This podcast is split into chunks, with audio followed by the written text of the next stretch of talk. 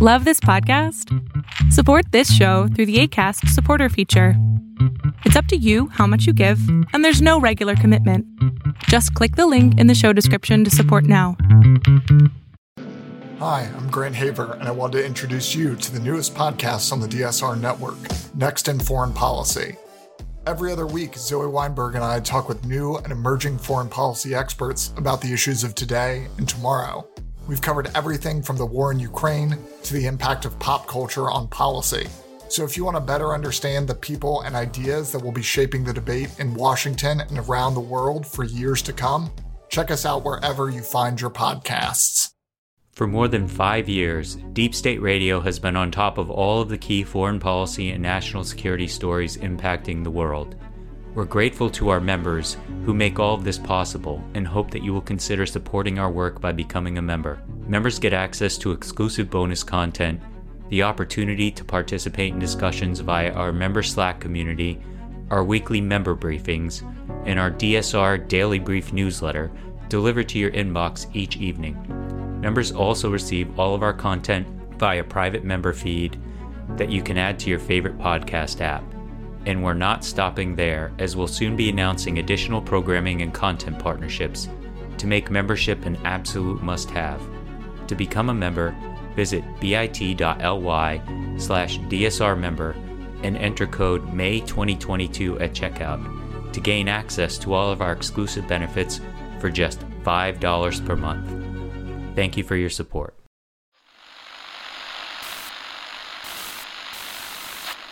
Nine.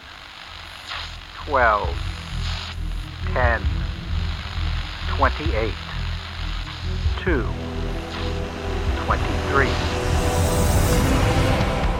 This is Deep State Radio, coming to you direct from our super secret studio in the third sub basement of the Ministry of Snark in Washington, D.C., and from other undisclosed locations across America and around the world.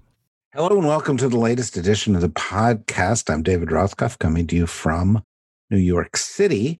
We are joined today by three of the greats, of course, since it's that time of the week. Uh, starting with Dr. Kavita Patel. How are you doing today, Kavita? Good, David. I feel like I'm monitoring four streams of incredibly important news and uh, very excited to talk to our two guests about all four and more of them. What are the four streams? Abortion, uh, Oklahoma, the state legislature passing through truly the strictest uh, language we've seen so far and absolutely guaranteed to be signed by their governor, who takes pride in it. Second stream is something that I, am laughing because it's true um, monkeypox. Also, I'll oh, put oh, yeah. it in like the bucket of communicable diseases monkeypox and COVID. The third stream, baby formula shortage and the Defense Production Act, Operation Fly formula. And then the fourth stream is one that you always educate me on around uh, Ukraine. I'll call it the geopolitical European issues, Ukraine and Russia, et cetera. I read a story this morning in monkeypox and I said, I'm going in the basement. I'm locking the door. I want to have nothing to do with this. We're also joined in Washington, D.C. by noted columnist EJ Dionne. How are you doing today, EJ? It's great to be with you and Kavita, and also your next guest, whom I haven't seen in a while. So it's good to join this show just to see him. And I want to say, I have nothing to say about monkeypox. I am leaving that to everybody else. I don't want to think about monkeypox. Fortunately, we have with us also the man known as Mr. Monkeypox, Simon Rosenberg.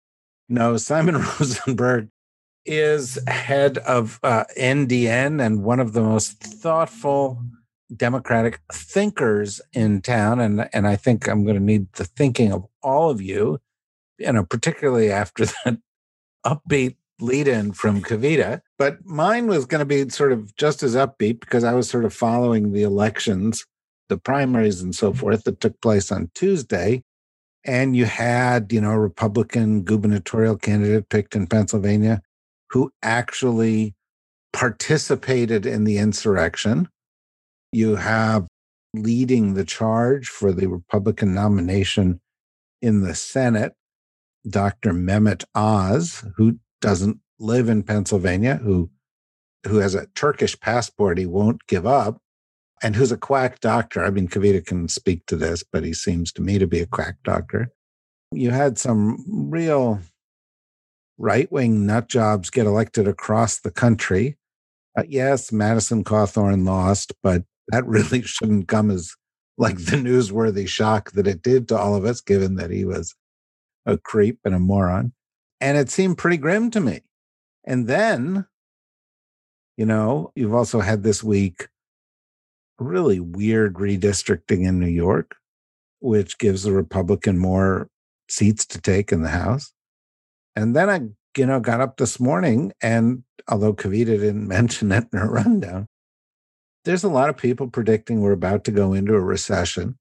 There's some people who are predicting that the stock market is going to go down and down and down through the summer so that where you could lose 80% of your value in the nasdaq and 40% of your value in um, the s&p 500 and then throw in the monkeypox and i was like it's over. It's just over. Everything is over. And so let me start with you ej you're usually pretty upbeat. I am in the basement as we speak. Should i come out ever?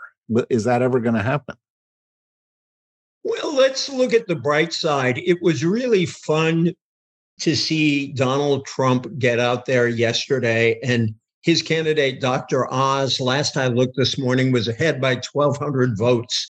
And there's a general feeling that David McCormick, the CEO turned fake Trumpist, did he did much better in the mail ballots. And the uh, non-Trump candidate, I mean, he hugged Trump, even though Trump denounced him.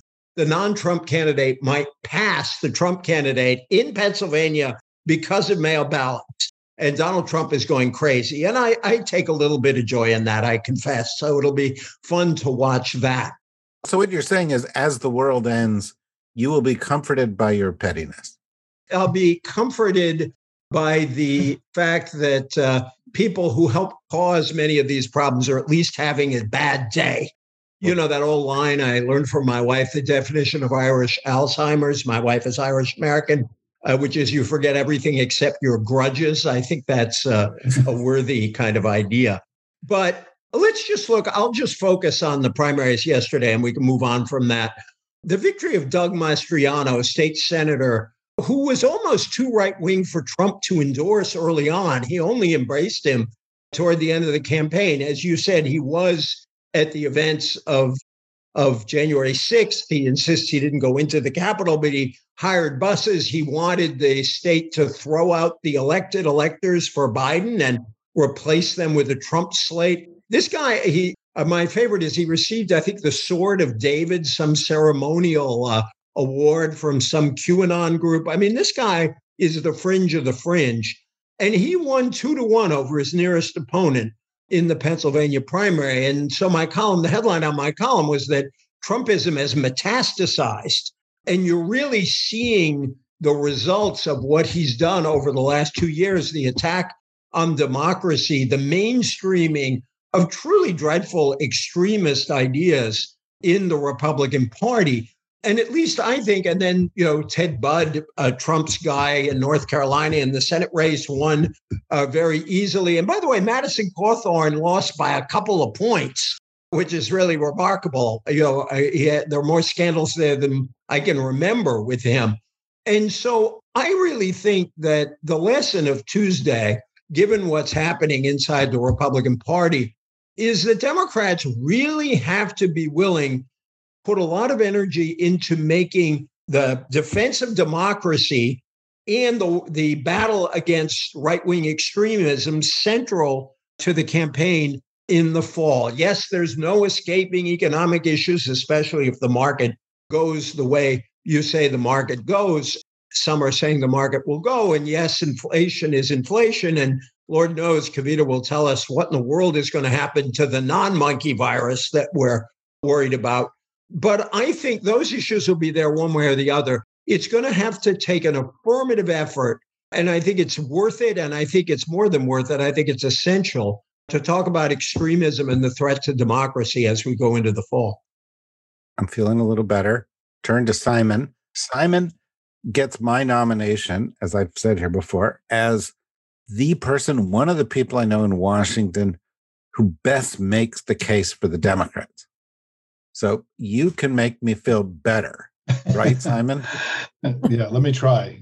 Listen, I think the election is going to come down to two components. Of, you know, what EJ talked about, which is can Democrats define the Republicans as being out of the mainstream, radical extreme, whatever the language is, MAGA, right? Ultra MAGA is the new language that's being used. But we also have to make a better case for ourselves about how, you know, we've been able to successfully navigate the country through extraordinary challenges like COVID and now Ukraine and what's happening with Russia, that we're going to have food shortages and rising energy prices. I mean, this is going to be a tumultuous time ahead of us. I think it's a real opportunity for the Joe Biden that we elected to reemerge and to show himself as a leader of the world, rallying against these global challenges. Inflation and food prices and food shortages now are going to be defining global challenges. And he's got an opportunity, I think, in the coming weeks at the on his Asia trip, on his G7, where the G7's in June, the Summit of the Americas is in early June, to really assert himself again as the, the leader of the free world, the Joe Biden, the president of the United States, not the governor of the United States, but the president of the United States, you know, navigating and pushing this country through difficult times. And I, I think he's going to have a leadership reboot opportunity in the coming months that are going to be very critical for the Democratic chances this summer and fall. Because I think what's really holding him down is this perception that there's chaos that and he's not really in control. It's a strong leader, weak leader thing, as we talk about in polling, right? And I think the administration's got to work not just on the issue set and governing well, but also presenting him as a strong leader, navigating the country successfully through these big challenges. If we can do that, I think it's going to be a very competitive election. I do think the Republicans, you know, have, are going to they have a low ceiling. I think they've, you know, any chance of them running away with this midterm, I think, is gone. And certainly, you've seen the Democratic Party lean very, very heavily into what EJ was saying in the last couple weeks, and in a unified voice. They're using the similar language. It's a sim, you know, Schumer, the House Democrats, the president are all using the same MAGA, ultra MAGA language. We know from polling that I've seen, and it's common sense that voters are aware of how the Republican Party's changed. This is not something that we have to put into their minds. And we also know that because record numbers of people voted against MAGA in 2018 and 2020. I mean, the Republicans do have a little bit of a math problem here because there's a lot, there's majorities, overwhelming majorities voted against MAGA twice already. And they're going to either have to have those people stay home because I don't know that many of them will switch over to being Republicans, right? And so I still think this is going to be a competitive election. I think we've got the tools to make it competitive. Whether we do or not is going to be part of the drama in the coming months. Kavita, I know you well enough at this point. Although I have to admit, you know, I, don't normally admit this kind of thing, but Kavita and I, you know, we're like COVID pals. Like we talk to each other every week. We do podcasts together every week. I've never actually met Kavita. I've never actually been in the same room we spend all this time to. Because you're in all the important rooms, David. Yeah, yeah. Um, I, we spend I'm, all I'm this time. I spend more time with Kavita than any relative I've got, and yet it's always virtual. So, Kavita, as you listen to what we're saying here, and as you've watched the news this week, what do you think? I told you what I'm following, but I actually think both EJ and and Simon have had very compelling articles, and particularly Simon in your blog I was struck by what I thought was a very kind of nice summary this week around how much progress the Democratic Party has made with Latino communities, Hispanic voters. And I kind of had that in frame of mind with some of your and EJ's previous articles and commentary on how much progress we've made just with the Biden administration, jobs, economic opportunity, growth, kind of during improvement of the pandemic response, et cetera. But I can't help but then come back to a little bit of what I mentioned. You've got, you know, moms crying on TV about not being able to get their baby's formula, gas prices as Americans are trying to go out and enjoy kind of quote unquote a normal summer. And then David did point to this recession. I'm always a, a, bit skeptical when there's this like, oh, we have a precursor to the recession, given just given the other variables around that. But I would love to hear from both of you because Simon, everything you've written is absolutely true. We have data, things have improved. We have hard data, yet here we are with perceptions of Joe Biden as being a failure, you know, on Twitter. And not even just kind of the hard far right. It's been very disturbing to me to see even kind of moderates responding with where has Biden been on X, Y, and Z issues. So put that maybe into context, both EJ and Simon, for me, because I, I am struggling because I, I I agree. We've made progress with Latino voters. We've made progress here. And then I kind of look at what's unfolding, not even on media, just regular people talking. And it doesn't feel like that progress is appreciated. Or maybe we're all deceiving ourselves to say that there's progress and the rest of the country outside of DC and my bubble doesn't feel it. Could I come in on that? Because I wanted to say something in response to what Simon was talking about as well. well. The reason I was looking down on my phone is I wanted to find this famous quote from Napoleon that Karl Rove is extremely fond of. Karl Rove, the advisor to President Bush. Napoleon said the whole art of war consists in a well reasoned and extremely circumspect defensive, followed by a rapid and audacious attack. And the way I see the economic issues in this election mm-hmm. is that Democrats are going to need a well reasoned and extremely circumspect defensive, because no matter how much of a case you make, that yeah, Biden, you know, unemployment is low. The Rescue Act helped an enormous number of people. There's a lot to be said for this record, but in a midterm, people tend to say, what's happening to me right now, or what what was happening to me a couple of months before the election. And there was a lot of discontent there. And so I think on those issues, to COVID to some degree, because it was supposed to go away and came back, and obviously inflation and now this mess in the stock market, there's going to be some defensive. And so I think Democrats need to make their case, but then move on to these other questions. Because I think if this is a normal election on the basis of economic issues and how people feel, Democrats will probably lose. One of the great slogans ever was the Republicans' 1946 uh, midterm slogan. David and I covered those elections uh, together. No, we didn't. And, you know, the slogan was had enough, vote Republican. And that's the kind of campaign Republicans want to put all these Trumpists in the closet, just say had enough, vote for us. And I think that's where the issues of extremism and democracy come in. And just to underscore uh, Simon's insistence that it ain't over yet, there was a very interesting poll that came out this morning from NPR, the NewsHour in Marist, which on the generic question, or would you vote Republican or Democratic in your congressional district? The Democrats are actually ahead 47 42 on that generic. The poll found that Democratic voters, uh, not surprisingly, far more than Republican voters, were being energized by the positive, energized negatively, obviously out of anger, but drawn into the electorate by the possibility, we'll see if it's a reality, of the Alito decision throwing out Roe v. Wade. What's also struck me, and I'm very curious about what's what Simon thinks about this, looking at these generic polls over the last several months, there are such stark contrasts poll to poll. There's a kind of chunk of polls that show Democrats not doing so badly. They probably need even more than five points to hold the House, but that's a start if you're ahead rather than behind. And then other polls show them losing rather badly. I'm curious with all the survey work Simon does, what yeah. he's since he's making this number one. And number two, if you don't mind my asking, Simon, he's also done mm-hmm. more polling than most people on the Latino vote over a long period of time. And he's really warned Democrats for a long time how important it is that they pay attention to the Latino vote. So I'd love to hear you out on these two, Simon, if you don't mind. Yeah, sure. I, I, there's a lot there, but let me let me try to bang through it.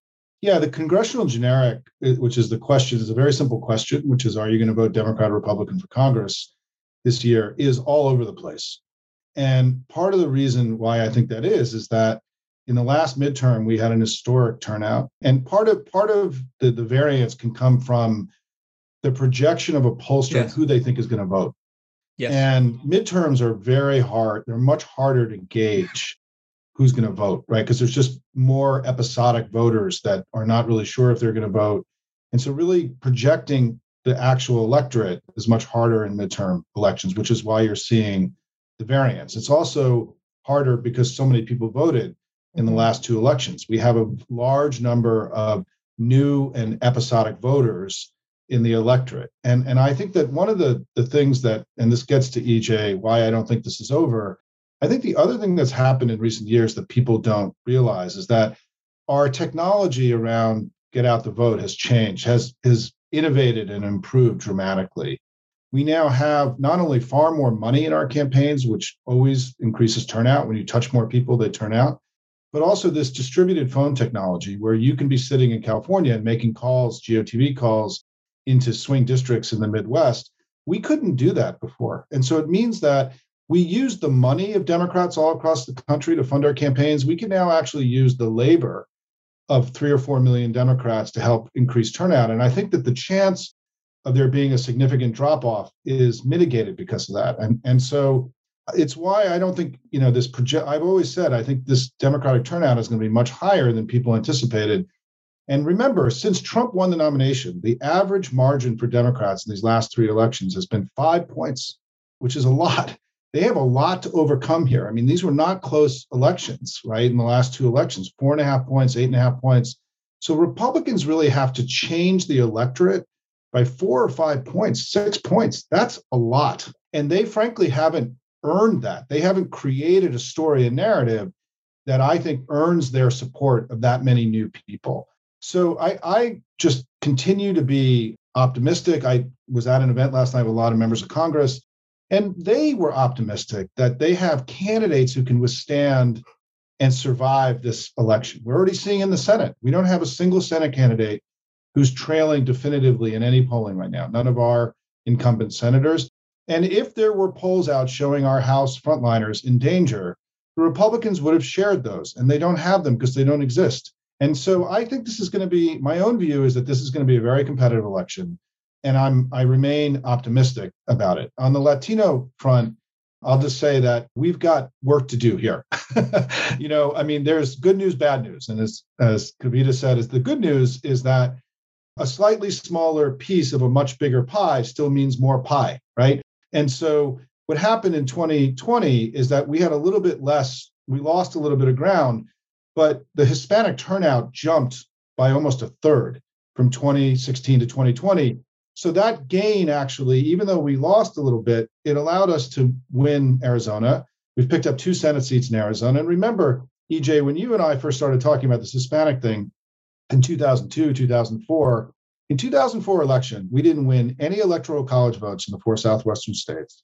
We only had two of eight Senate seats, and we only had six of 21 House seats. Today, because of our Hispanic project in the Democratic Party, we won all four of those states in the electoral college for the first time in modern era politics. We now control all eight Senate seats. We picked up six Senate seats, and we've gained eight House seats. So the Democratic majorities in the House and the Senate come from the gains we've had with Hispanics over the last 20 years. And the electoral college piece, those four states, is critical to the current majority that we have.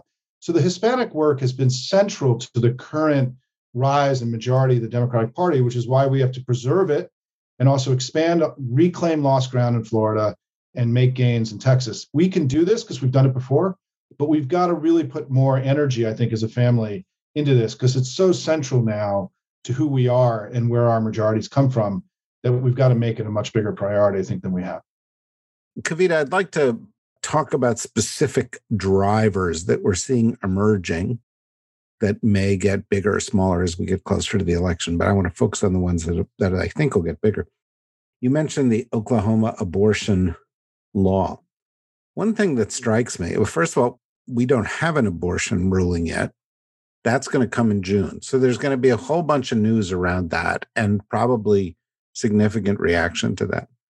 But if Republican legislatures continue as they are doing, they're going to spend the next four to five months passing terrible laws, reminding people on a monthly basis that they are taking away a fundamental right of women and a fundamental choice of families that 70% of Americans believe should be maintained. So, do you think, eh, what is your sense? Do you think that is going to drive turnout? Do you think it is going to help shape the outcome? I do. I mean, I think that we're already seeing, certainly, at least some of the leading organizations, Emily's List, NARAL, Planned Parenthood, obviously, and some others that are now getting stood up in light of what's expected with Roe v. Wade and, and kind of its accompanying decisions have been receiving record amounts of dollars as well as kind of efforts to put into state legislature both you know candidates who are very clearly pro choice pro abortion pro reproductive justice and then trying to also then create kind of counter campaigns for people who are i mean let's just put it bluntly like anti healthcare rights. That's what they are when they're denying these these rights to to people. So i do think it'll drive turnout. I think the question is simon kind of made me think about you know where the races have these wide margins but then we look at lauren underwood in in illinois and and she's facing a close race.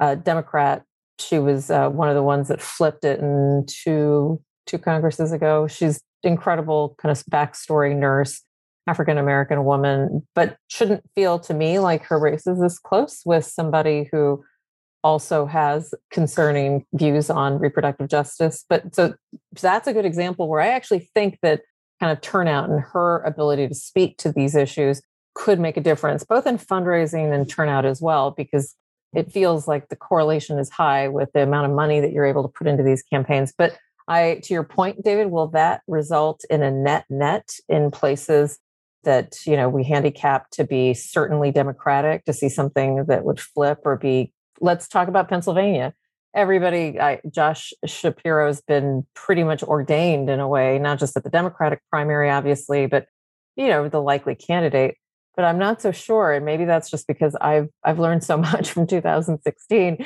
and also just our strength of our data I don't know if we can be as certain about that. So, in that instance, could there be a turnout that women or just people who are wiser to reproductive justice, including uh, demographics that had been underrepresented but are disproportionately affected by the lack of choice?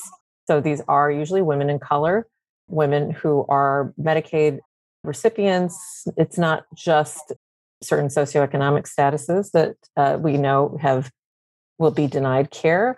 Can that turn it out? I hope so. I, I think that that's where it'll also depend on where some of these other factors are in our, uh, you know, the economic indices that we have. If you're a parent who's dealing with all the other kind of crises of being able to afford X, Y, and Z, the thought about your reproductive justice might rank a little bit lower in that kind of time frame and that's why i think as a democratic party we have to make it very clear that this isn't just about kind of the here and now, we're we're creating a legacy for decades that'll affect their children.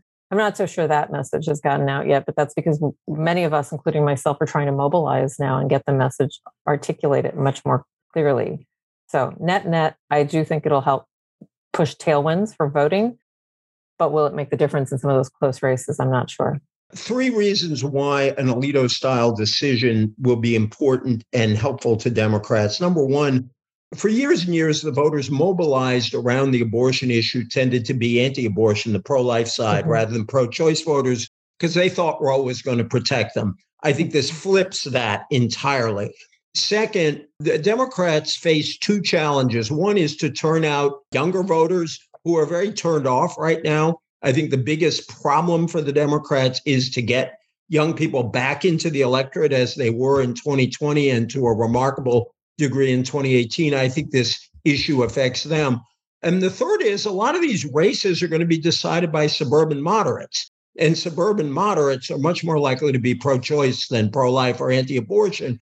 Mm-hmm. And that, I think, could make a real difference in some of the most important House races, some of the most competitive, which is why I think John Roberts is telling Kavanaugh, please don't go all the way on this. We don't want to see the backlash that we're going to see if Alito's decision is the one the court puts out. Well, so I want to come up with, uh, come back to a couple of other big drivers that I see coming.